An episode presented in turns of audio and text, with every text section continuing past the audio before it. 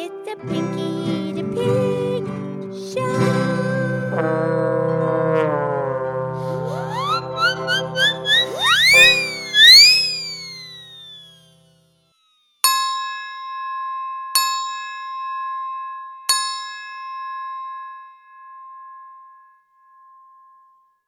Okay, it's me. It's Pinky the Pig. It's time for our show, and today is Terrific Three Minute Thursday.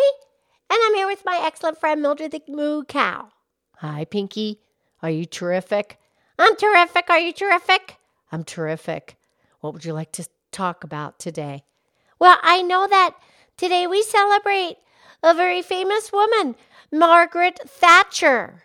Oh, right. Of course. This would be her birthday, October 13th. Margaret Thatcher was born in 1925. She lived to be 87. And, Pinky, what can you tell us about her? She was the prime minister of the United Kingdom. Very good. Yeah, she was the first woman ever. The prime minister of the United Kingdom is the person that does the governing, takes care of all the laws and stuff over in Great Britain.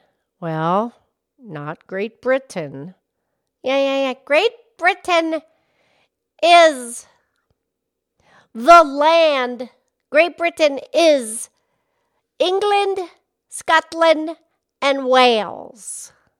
Right, those three countries make up Great Britain. But when you add the northern part, a small section of Ireland, to those three countries, then that's when you have the United Kingdom. And that's what the Prime Minister governs and the Queen. Yeah, we just did the podcast on the Queen. And the Queen and the Prime Minister, they work together. That's right. And here's the thing the Queen or King. Yeah, it's a king now. Her son, King Charles. Right.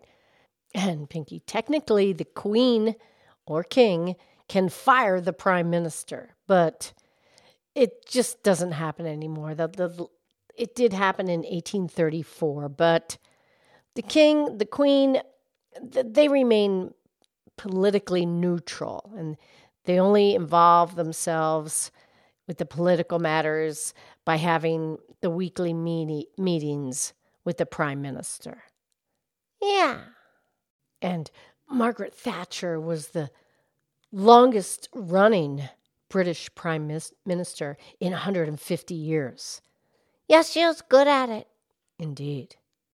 And Queen Elizabeth II and Margaret Thatcher were only six months apart in age. Hmm. Yeah, and Margaret Thatcher, her middle name was Hilda, but that's her real name. That's right, and she was nicknamed as the Iron Lady. Yes, she was very strong.